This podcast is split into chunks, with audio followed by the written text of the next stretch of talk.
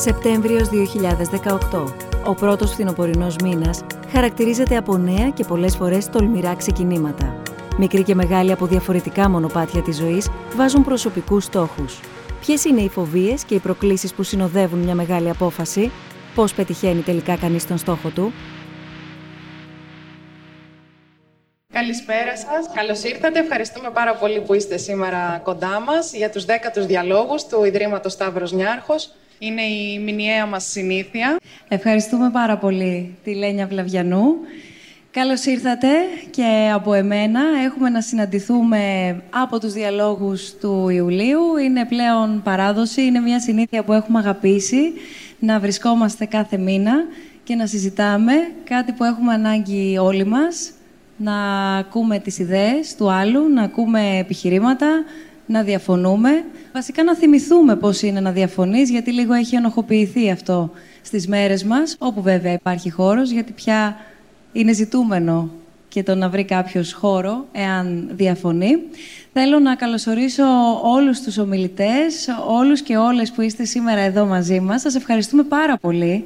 Τον καθένα ξεχωριστά. Είναι πάρα πολύ μεγάλη χαρά ο Σεπτέμβριος ήθιστε να είναι ένας μήνας που βάζουμε στόχους, προσπαθούμε να προγραμματίσουμε τη ζωή μας, πολύ γρήγορα τα παρατάμε, άλλες φορές όχι, νιώθουμε πιο έτοιμοι από ποτέ και τα δίνουμε όλα και προχωράμε σε αυτό που πιστεύουμε και σε αυτό που θέλουμε να ξεκινήσουμε; Είναι κάτι πάρα πολύ μεγάλο, είναι κάτι πάρα πολύ μικρό; Μπορεί να είναι μεγάλο για μας και να φαντάζει μικρό στα μάτια κάποιου άλλου; Δεν ξέρω αν έχει σημασία. Πάντως, όλοι μας έχουμε έρθει αντιμέτωποι με την πρόκληση έστω των ξεκινημάτων, είτε τα έχουμε υλοποιήσει, είτε δεν τα έχουμε υλοποιήσει για τον χύψη λόγο. Επίσης, τα ξεκινήματα ξεκινούν από πάρα πολύ νωρίς, από το σχολείο, εκεί που τελειώνει το καλοκαίρι και ετοιμαζόμαστε για τη νέα σχολική χρονιά. Σωστά, Μαρία Ελένη; Ναι.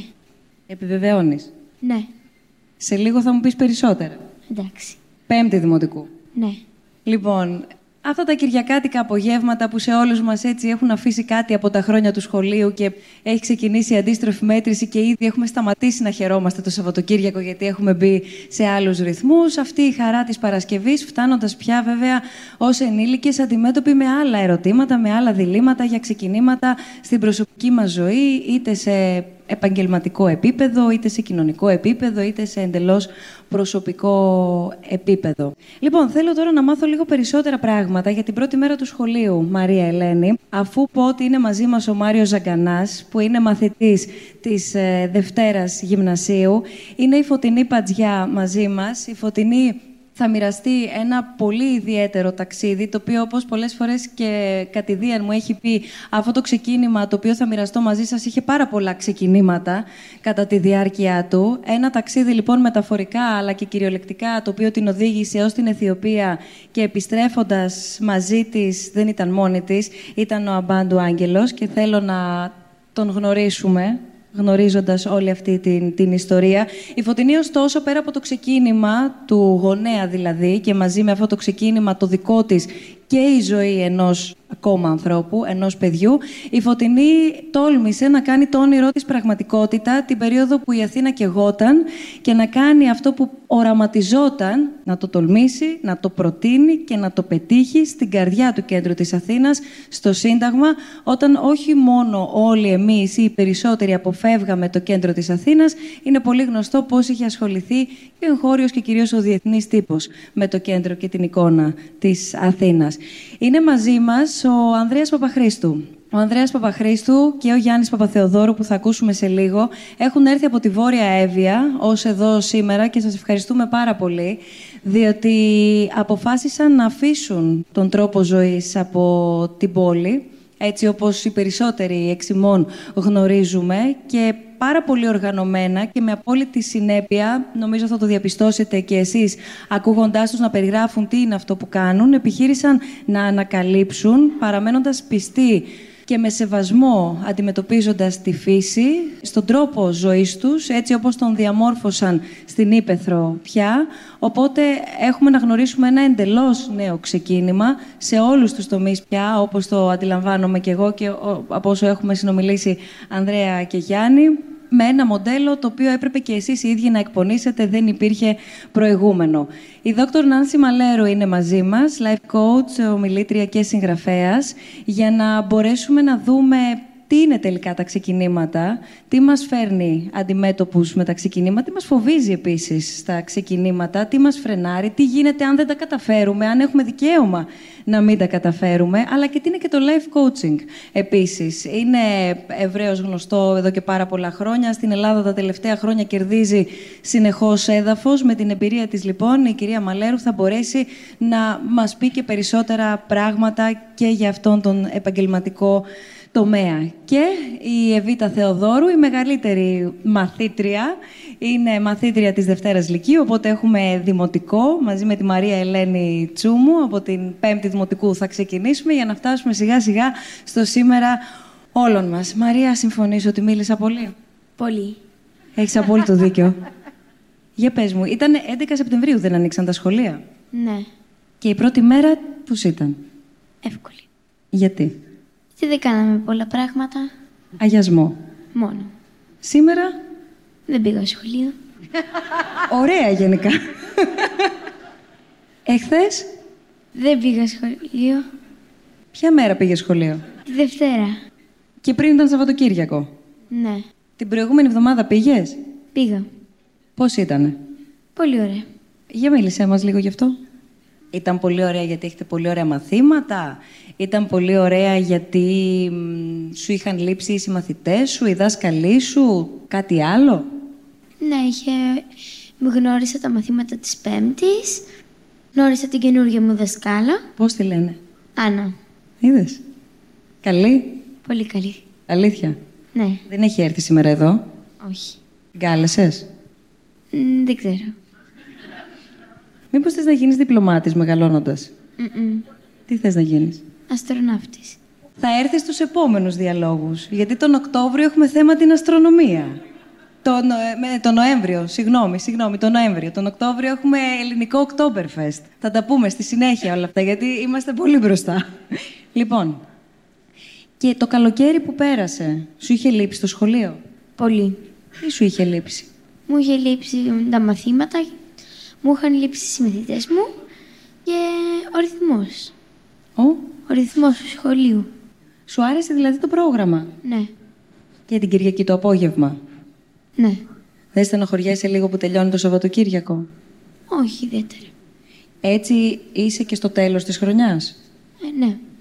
Μάριε, Για την πρώτη μέρα στο σχολείο, τη δεύτερη, τη τρίτη. Ποιες μέρες πήγες εσύ σχολείο; κάθε μέρα πήγαινα. Α. Επειδή είναι και οι απουσίες. Οκ. Γενικά, το καλοκαίρι σου λείπει λίγο το σχολείο προς τα τέλη Αυγούστου, αρχές Σεπτεμβρίου; Επειδή θέλεις να δεις πάλι συμμαθητές, το σχολείο, καθηγητές. Ε, και γενικά, όταν πηγαίνεις στο σχολείο πρώτη μέρα, υπάρχει ένα άγχος, όποια τάξη κι αν είσαι, για το τι σε περιμένει. Ενώ ξέρεις, μπορεί να είσαι, ας πούμε, λύκειο, αλλά να, ξ- δεν ξέρεις ακριβώς τι σε περιμένει όλη τη χρονιά. Αυτό πιο πολύ. Και γενικά η μετάβαση από το δημοτικό στο γυμνάσιο ε, σηματοδοτεί ξεκινήματα. Δηλαδή, ε, πηγαίνεις σε μια νέα περιοχή με νέους καθηγητές, νέους συμμαθητές. Πρέπει να προσαρμοστείς σε ένα νέο περιβάλλον. Εβίτα, Κοιτάξτε, εγώ φέτος ξεκίνησα ένα καινούριο πρόγραμμα, το οποίο είναι διεθνές και εφόσον μου δόθηκε η ευκαιρία να το κάνω, αποφάσισα να πάρω αυτή την απόφαση, ελπίζοντας ότι το αποτέλεσμα θα είναι καλό και από ό,τι βλέπω μέχρι στιγμής το αποτέλεσμα είναι καλό και η σωστή ήταν η απόφαση που πήρα. Ε, Οπότε γενικά η καθημερινότητά μου χαρακτηρίζεται από αρκετά ευχάριστα συναισθήματα γιατί μου αρέσει αυτό που κάνω. άλλαξες και, Και- σχολείο; Ε, όχι, όχι. Όχι. Άρα οι συμμαθητές Δεν σου... άλλαξα γιατί σχολείο, οι- οι άλλαξα- συμμαθητές σου σου έλειψαν καθόλου; Ε, κοιτάξτε, είναι κάποια παιδιά τα οποία δεν συνέχισαν στο πρόγραμμα που συνέχισα εγώ, οπότε αυτόματα δεν βρισκόμαστε στο ίδιο περιβάλλον αυτή τη στιγμή. Αλλά μ, μου λείπει αυτό που είχαμε, γιατί ήμασταν αρκετά δεμένοι και σαν τμήμα. Αλλά απ' την άλλη μου αρέσει και αυτό που έχουμε τώρα με τους καινούριους μου μαθητές. Γιατί πάλι υπάρχει ένα κλίμα μ, πολύ ευχάριστο και όλοι μοιραζόμαστε του ίδιου, τους ίδιους στόχους κατά κάποιο τρόπο. Έλεγες λοιπόν, Φωτεινή, ότι ο Σεπτέμβριος είναι. Πρωτοχρονιά. Ακριβώς. Για του τους έτους. περισσότερους ανθρώπους. Προφανώς θα μιλήσω και εγώ για τα δικά μου ξεκινήματα, τα οποία είναι πάρα πολλά, αλλά που όλα υπήρχαν για να μου οδηγήσουν στο τελευταίο και το μεγαλύτερο, στη ζωή μου με το γιο μου. Τον Αμπάτο Άγγελο, που είναι 5,5 χρονών, είναι από την Αιθιοπία και είναι μαζί μου 7 μήνες. Εμένα το πρώτο μου ξεκίνημα ήταν στα 4. Χρωστάω μεγάλη χάρη στους γονείς μου που στα τέσσερα χρόνια μας μας πήραν από ένα χωριό που είχαμε γεννηθεί και ήρθαμε στην Αθήνα. Νομίζω ότι μέχρι να κάνω το γιο μου, μέχρι να υιοθετήσω το γιο μου, ήταν το μεγαλύτερο ξεκίνημα που είχα ποτέ στο μυαλό μου. Δύο όνειρα είχα ψέματα. Να υιοθετήσω ένα παιδί, το οποίο το έλεγα από τα 24, ξεκάθαρο μέσα μου ότι θα ήταν μονογονεϊκή οικογένεια, αλλά ήθελα να υιοθετήσω. Και το δεύτερο, να κάνω ένα χώρο. Τα 46 μου- 46 μου χρόνια λοιπόν, συναντώντα ένα χώρο που τον ερωτεύτηκα, αποφάσισα ότι εγώ εδώ είμαι και θα ανοίξω το μαγαζί των ονείρων μου. Άνοιξα το By the Glass, πραγματικά και, και εγώ ήταν το κέντρο. Ανοίγοντας το By the Glass, την πρώτη μου αγάπη, στον πρώτο χρόνο, μιλώντας με μια φίλη, της είπα ότι θέλω πολύ να υιοθετήσω ένα παιδί και μου είπε: Μα έχω εγώ μια φίλη που έχει υιοθετήσει μονογονεϊκή οικογένεια από την Αιθιοπία. Της είπα: Μπορείς να μου φέρεις επαφή, μου είπε βεβαίως. Την ημέρα των γενεθλίων του μαγαζιού μου που έκλεινε τέσσερα χρόνια, με ρωτήσαν αν θέλω φίλο, είπα όχι. Αν θέλω ηλικία, είπα όχι, γιατί ήμουν ήδη 50, άρα δικαιούμαι ένα παιδί μεγαλύτερο, παρότι όλοι τα θέλουν μικρά. Και ξημερώματα των γενεθλίων του μαγαζιού, 22 Νοεμβρίου που έκλεινε τέσσερα χρόνια το μαγαζί, μου ήρθε ένα mail από την Αιθιοπία ότι υπάρχει ένα αγοράκι 4 χρονών που είναι έτοιμα τα χαρτιά του και αν ενδιαφέρομαι να τον υιοθετήσω. Ήταν ψέματα ότι είναι έτοιμα τα χαρτιά του. Μου το είπαν γιατί ήταν μεγάλο το παιδί και κανείς δεν υιοθετεί μεγάλα παιδιά. Όμως τώρα, δύο χρόνια μετά, τρία, τους χρωστάω χάρη για αυτό το ψέμα. Η αλήθεια είναι. Θα ήθελα ακόμη και αν γίνει να μου το ξαναπούν. Απάντησα την ίδια μέρα ότι προφανώς με αφορά. Έγινε το matching. Την επόμενη μέρα μου στείλαν τη φωτογραφία. Μια φωτογραφία πολύ μικρή. Δεν αναγνώριζες. Δεν. Και μία εβδομάδα μετά ταξίδευα να πάω να τον συναντήσω. Θα του χρωστάω πάντα χάρη που υπάρχει. Θα χρωστάω πάντα στο μαγαζί μου χάρη. Γιατί το ένα μου ξεκίνημα έφερε το επόμενο ξεκίνημά μου, που είναι το μεγαλύτερο πράγμα που μου έχει συμβεί στη ζωή μου. Αυτά. Είναι σπουδαίο πράγμα τα ξεκινήματα. Ποια είναι η στιγμή εκείνη που λες ότι από το θέλω έχω φτάσει στο κάνω; Ναι, για να κάνεις ένα ξεκίνημα και μία κίνηση τέτοια όπως η δική μας, να αφήσουμε μία ζωή με την ασφάλειά της, με τα γνώριμα στοιχεία της και να προχωρήσεις προς μία κατεύθυνση η οποία είναι πολύ λιγότερο οργανωμένη έτσι, από ό,τι ενδεχομένως νομίζει ο κόσμος ή από ό,τι έχει παρουσιαστεί κάποιες φορές.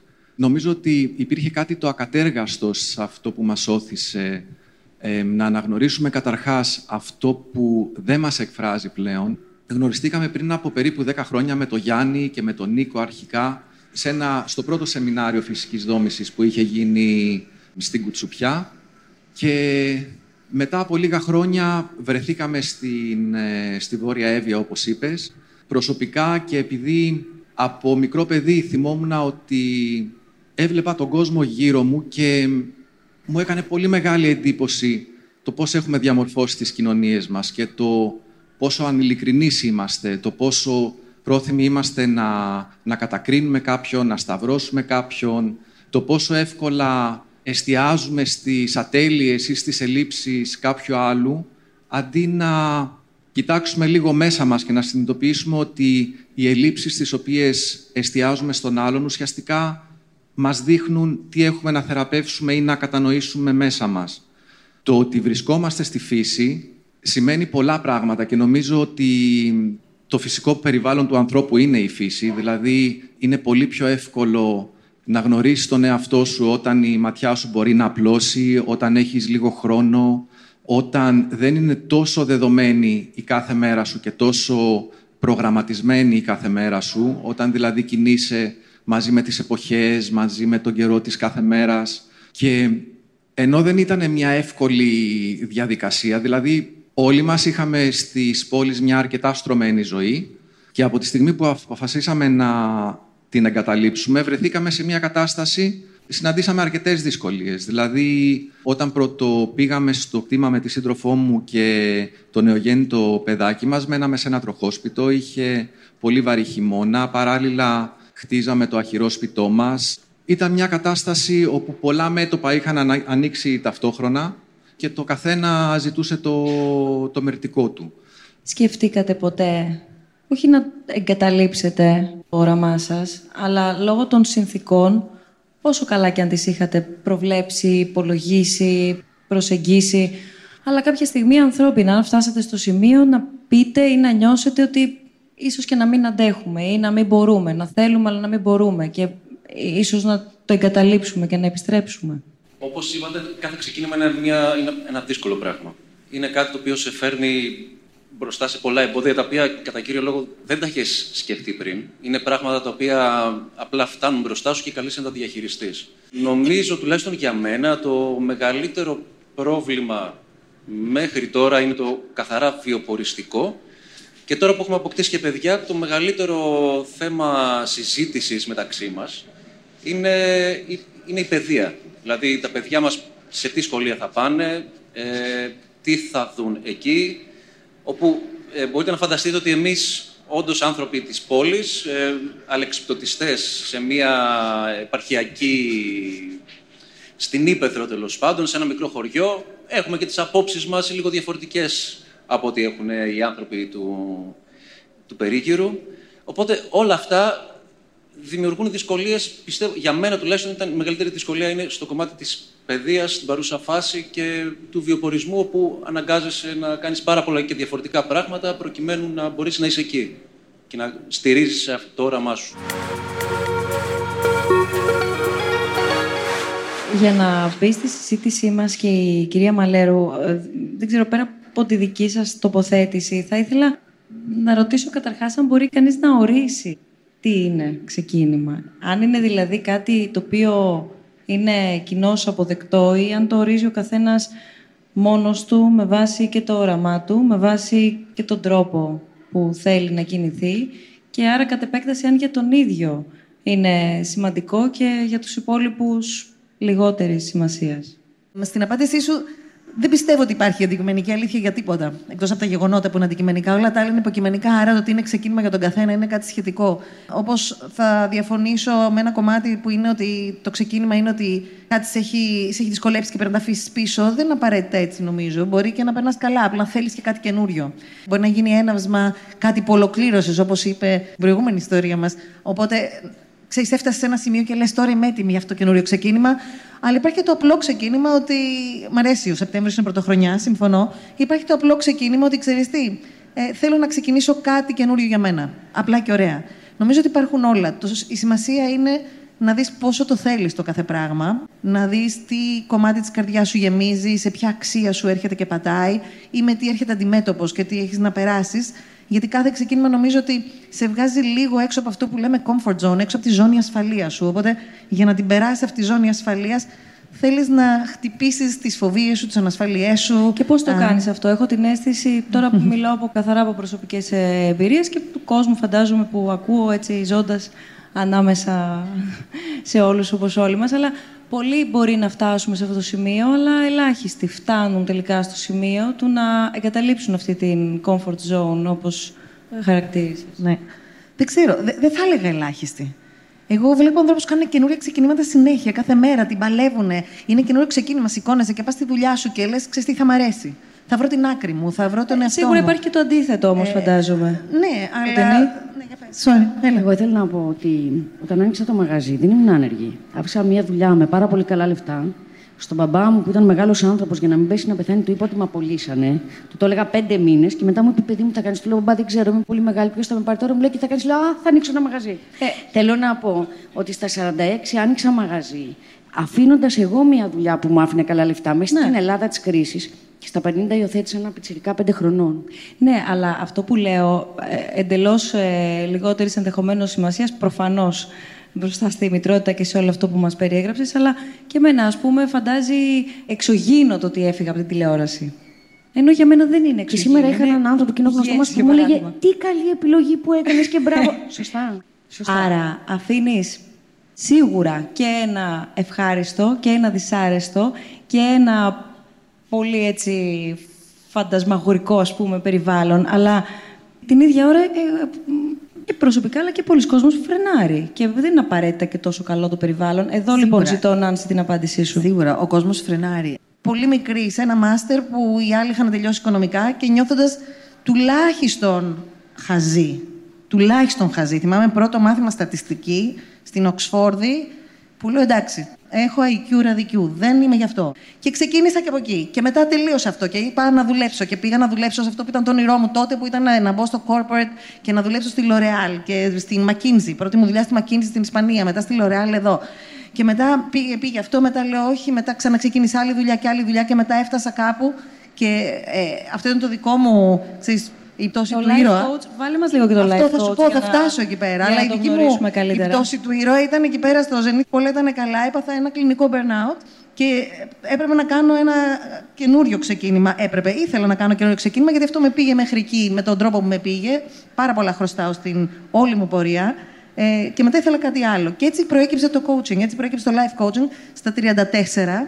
Το 2004, μην υπολογίζει την ηλικία μου τώρα, δεν είναι σωστό αυτό, αλλά πέσω το 2004, στα 34, ε, που αν θυμάστε το 2004 εδώ πέρα ήταν ένα μεγάλο πανηγύρι, όλοι περνάγανε φανταστικά κτλ. Και εγώ βρέθηκα σε αυτό που λέμε όχι στο μηδέν, αλλά λέω, ξέρετε, αυτό τελείωσε χ, μία δεκαετία της ζωής μου, δεκαπενταετία, οι σπουδές μου, αυτά, άλλο τώρα. Και αυτό το άλλο ήταν πάμε να σπουδάσω ξανά και να βγω να κάνω κάτι που τότε ο πρώτος μου πελάτης που είχε χτυπήσει το τηλέφωνο μου λέει Γεια σας, θέλω να κάνω μια συνεδρία coaching. Λέω, θα πληρώσετε, μου λέει βεβαίως, να κάνεις quacking, αγόρι μου. Του λέω, θα τσακωθούμε τώρα. Ήταν μια αρχή και άλλη αρχή. Ήταν αρχή να ξεκινήσω την επιχείρηση που έχω τώρα και να δουλεύω με στελέχη ε, Τι εταιριών. ακριβώς κάνει, μπορεί να μην γνωρίζουν όλοι Α, ναι, όσοι συγγνώμη. βρίσκονται Το μαζί coaching, μας. λοιπόν, κατά κόσμο, coaching, στα ελληνικά μετάφραση coaching. Γιατί δεν μεταφράζεται. Το coaching είναι προπόνηση, άμα το πάρουμε στον αθλητικό κλάδο. Κατά τα άλλα, όμως, είναι μια μέθοδος που βοηθάει τους ανθρώπους να πάνε από εδώ που είναι που δεν τους αρέσει, να βρούνε πού θέλουν να πάνε και να πάνε εκεί πέρα όσο γίνεται πιο ανώδυνα, όσο γίνεται πιο γρήγορα, όσο γίνεται πιο αποτελεσματικά για αυτούς και για το σύνολο μέσα στο οποίο βρίσκονται. Είτε είναι ο οργανισμός, είτε είναι η οικογένειά τους. Γιατί δεν πιστεύω σε αυτό το δεν με νοιάζει τι λένε οι άλλοι. Όχι, σε νοιάζει, εδώ ζεις, έχεις ένα αποτύπωμα σε αυτόν τον κόσμο, οπότε έχεις μια ευθύνη. Αυτή τη δουλειά κάνουμε. Και είναι μια επιστήμη που δανείζεται, είναι σε εξέλιξη η επιστήμη και δανείζεται και από την κοινωνιολογία, δανείζεται από, τις, α, ε, από την ψυχολογία πάρα πολύ βεβαίως, από τη θετική ψυχολογία που έχει αναπτυχθεί τώρα πάρα πολύ. Οπότε είναι ένας κλάδος ο οποίος έχει πολλή ανάπτυξη γιατί δεν ασχολείται με ανθρώπους που είναι άρρωστοι. Δεν ασχολείται με ανθρώπους που είναι, έχουν κάποιο πρόβλημα συγκεκριμένο που πρέπει να λυθεί. Ασχολείται με ανθρώπους σαν και εμάς που είμαστε κανονικά, είμαστε μια χαρά. Απλώς θέλουμε μια κατεύθυνση, θέλουμε μια παρότρινση. Θέλουμε λίγο καθαρότητα στο μυαλό μας. Κοίταξε, με ρώτησες πριν και τι κάνουν ε, όλοι αυτοί που πώς ξεπερνάς αυτό το σταματάω. Νομίζω ότι αυτό που μας σταματάει είναι ότι έχουμε μεγαλώσει ε, έχοντας εγγυήσεις.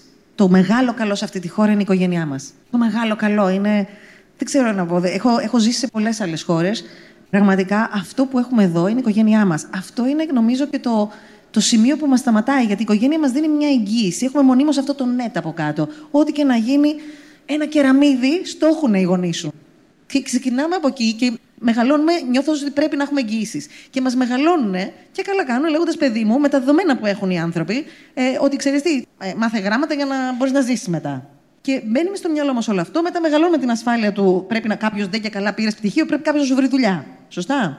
Και εγώ το ένα πράγμα που θεωρώ ότι με έχει σώσει είναι ότι επειδή είχα μπαμπά που ήταν ε, ελεύθερος επαγγελματίας, μου, δεν μου πέρασε αυτό το αίσθημα της απόλυτης ασφάλειας. Τα πράγματα ήταν ρευστά. Τα πράγματα ήταν κάτι για τα οποία έπρεπε να δουλέψεις. Τα πράγματα είναι- ήταν κάτι για τα οποία έπρεπε να μπορείς να επανεφεύρεις τον εαυτό σου. Κάνω πάρα πολλές ομιλίες για το μέλλον και μιλάω σε σχολεία πάρα πολύ και έρχομαι πάρα πολύ σε επαφή και με τις δικές σου, ηλι- τη δικιά σου ηλικία και με πιο μικρά και με πιο μεγάλα. Έχω πελάτες που ε, με ψάχνουν και λένε στη μαμά τους: Μαμά, θέλω να με πάει στην κυρία Νάνση. Και έρχεται η δόλια μάνα, βέβαια, και μου λέει: Να μπορώ να σας δω εγώ μια ώρα πριν, φέρω το 13χρονο. Λέω: Βεβαίως. Και κάθομαι με τη μαμά να με δει, να δει ότι δεν θα. Ξέρεις, ότι μπορεί να συντονιστεί μαζί μου πρώτα ο γονιός, έτσι. Και αυτό που βλέπω σε όλες αυτές τις ομιλίες λοιπόν, που πάω να κάνω για το μέλλον είναι ότι ό,τι ξέρουμε σήμερα για την επόμενη δεκαετία είναι άκυρο. Ε, δηλαδή, δεν θέλω να σας απογοητεύσω, να το πω ελπιδοφόρα. Αυτό που πρέπει να σπουδάσεις ένα πράγμα και αυτό πρέπει να πεθάνεις κάνοντας, είναι άκυρο. Και για μένα αυτό είναι πολύ ελπιδοφόρο. Θεωρώ ότι είναι μεγάλος κορσές. Σπούδασες ε, μ, γαλλική φιλολογία. Η μόνη σου επιλογή είναι να ακολουθήσεις αυτό. Άντε και άλλη μία. Έκανες ένα μάστερ κάπου διαφορετικά, άντε και άλλη μία. Και βλέπω παιδιά με panic attacks, γιατί σου λέει: Έχω πάρει ε, αυτό, αλλά τώρα δεν μου αρέσει αυτό και θέλω να κάνω. Μπορώ να το αλλάξω ή θα πάνε χαμένα. Και δεν πιστεύω ότι πάει χαμένο τίποτα. Σε κάθε ξεκίνημα, κανένα ξεκίνημα δεν είναι από το μηδέν. Δεν πιστεύω στο ξεκίνημα από το μηδέν. Δεν φυτρώνεις κάθε φορά. Κάθε φορά είσαι πιο σοφός. Κάθε φορά έχεις να πάρεις τα μαθήματά σου, τα παθήματά σου, τη γνώση σου, τις απογοητεύσεις σου. Όλα αυτά είναι η εγγύηση σου. Όχι το κράτος ή ο γονιός, η εταιρεία που θα έρθει και θα σου πει: Εγώ είμαι εδώ. Κανένας δεν είναι εδώ. Κανένας δεν είναι εδώ μέσα σου. Αν εσύ δεν έχεις τις εγγυήσεις αυτές που είναι το ποιος είμαι εγώ, τι γνώσεις έχω, τι έχω αποκτήσει, τι αξίες έχω, αν εσύ δεν το έχεις αυτό, όλες οι υπόλοιπες εγγύσει θα σε αφήσουν κρεμάμενο. Σκέφτομαι ότι όλοι έχετε πει για ξεκινήματα, π.χ. Ε, γονιός, π.χ. Βόρεια Εύβοια, πάω εκεί πέρα, δεν ξέρω τι γίνεται, χτίζω μια νέα ζωή. Απλώς είναι και τα μικρά ξεκινήματα. Έχει τύχει ποτέ, η Μαρία Ελένη είναι μικρότερη, αλλά πολύ πιθανόν να έχεις ξεκινήσει. Είτε όπως λέει ο Μάριος σε μια ομάδα, είτε μέσα στην τάξη μια χρονιά, είτε αν μαθαίνεις κάποια ξένη γλώσσα.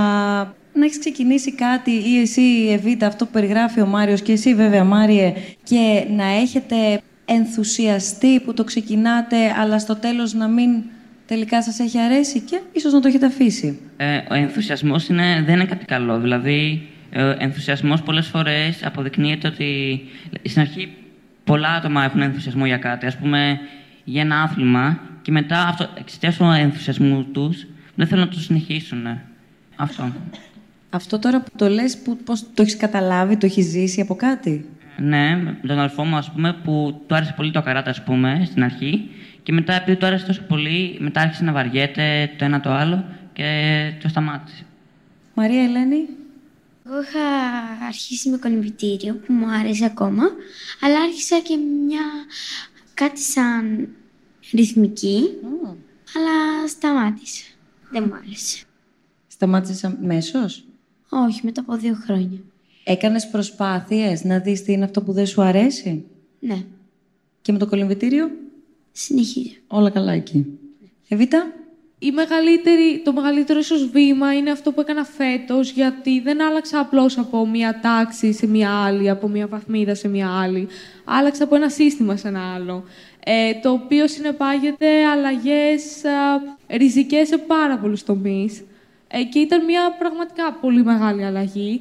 Ε, ήμουν όμως αποφασισμένη ότι ακόμα και αν αντιμετωπίσω κάποιες δυσκολίες, ε, δεν θα ικανοποιήσω σε καμία περίπτωση και θα του δώσω πολλές ευκαιρίες, ώστε να είμαι πραγματικά σίγουρη σε περίπτωση που κάτι με έκανε να νιώθω ότι έκανα τη λάθος απόφαση, ε, δεν θα το άφηνα από την αρχή να με επηρεάσει. Θέλω να του δώσω πολλές ευκαιρίες.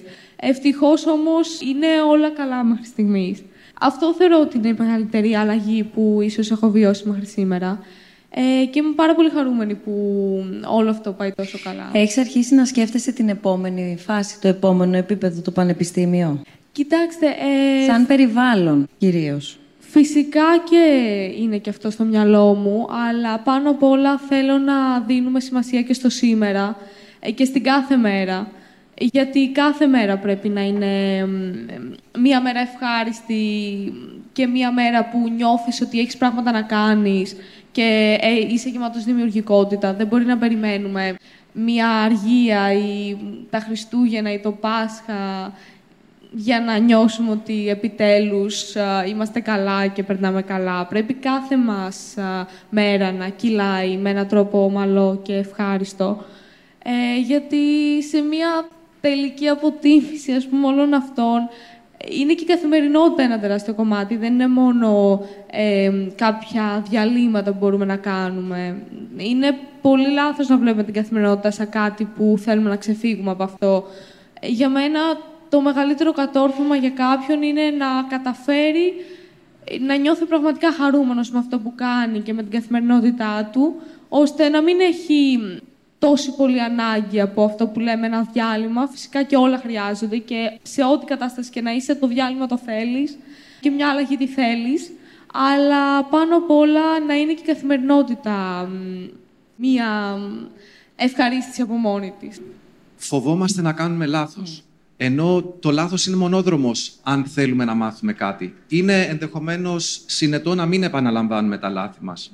Αλλά δεν θα προχωρήσουμε παραπέρα αν δεν κάνουμε το λάθος, αν δεν το αναγνωρίσουμε. Και σε αυτό νομίζω ότι ως οικογένεια, ως κοινωνία, θα έπρεπε ειδικά τους μικρότερους, να τους στηρίζουμε στα λάθη τους, να τους δίνουμε χώρο ώστε να μπορέσουν να κάνουν λάθη. Ε, και στους μεγαλύτερους το ίδιο. Και νομίζω ότι θα πρέπει κάθε στιγμή να είμαστε πάρα πάρα πολύ συνειδητοί όταν μιλάμε για την παιδεία ή όταν μιλάμε για την ανατροφή, για το ποιος είναι ο στόχος μας, ποιο είναι το κίνητρό μας. Θέλουμε, ας πούμε, ανθρώπους οι οποίοι έχουν συγκεντρώσει ένα συγκεκριμένο ποσό, ας πούμε, γνώσεων ή θέλουμε ανθρώπους οι οποίοι είναι χαρούμενοι, οι οποίοι ναι. είναι ειλικρινείς, ε, οι οποίοι είναι ευέλικτοι. Και νομίζω ότι αυτό από μόνο του αποτελεί ένα πολύ μεγάλο πεδίο κουβέντας, γιατί μπαίνουν πολλά πράγματα, μπαίνουν μέσα ε, οι πολλές και διάφορες πεπιθήσεις, τις οποίες τις αναμασάμε χωρίς να τις κριτικάρουμε καθόλου. Μήπως θα ήταν καλύτερα να μπορούμε να διαλέξουμε και να έχουμε την ελευθερία και τη δυνατότητα να ακολουθήσουμε αυτό που μας προκαλεί ενδιαφέρον, αυτό που μας συντριγκάρει και το οποίο μπορεί να είναι ενδεχομένως διαφορετικό από αυτό που αρέσει στον Παύλο, στον Τάσο ή σε κάποιο άλλο παιδί. Και να αναρωτηθούμε λίγο σαν κοινωνία ή σαν δάσκαλοι ή γιατί και οι δάσκαλοι μπορούν να κάνουν αρκετά πράγματα ακόμα και χωρίς να αλλάξουν τα πλαίσια.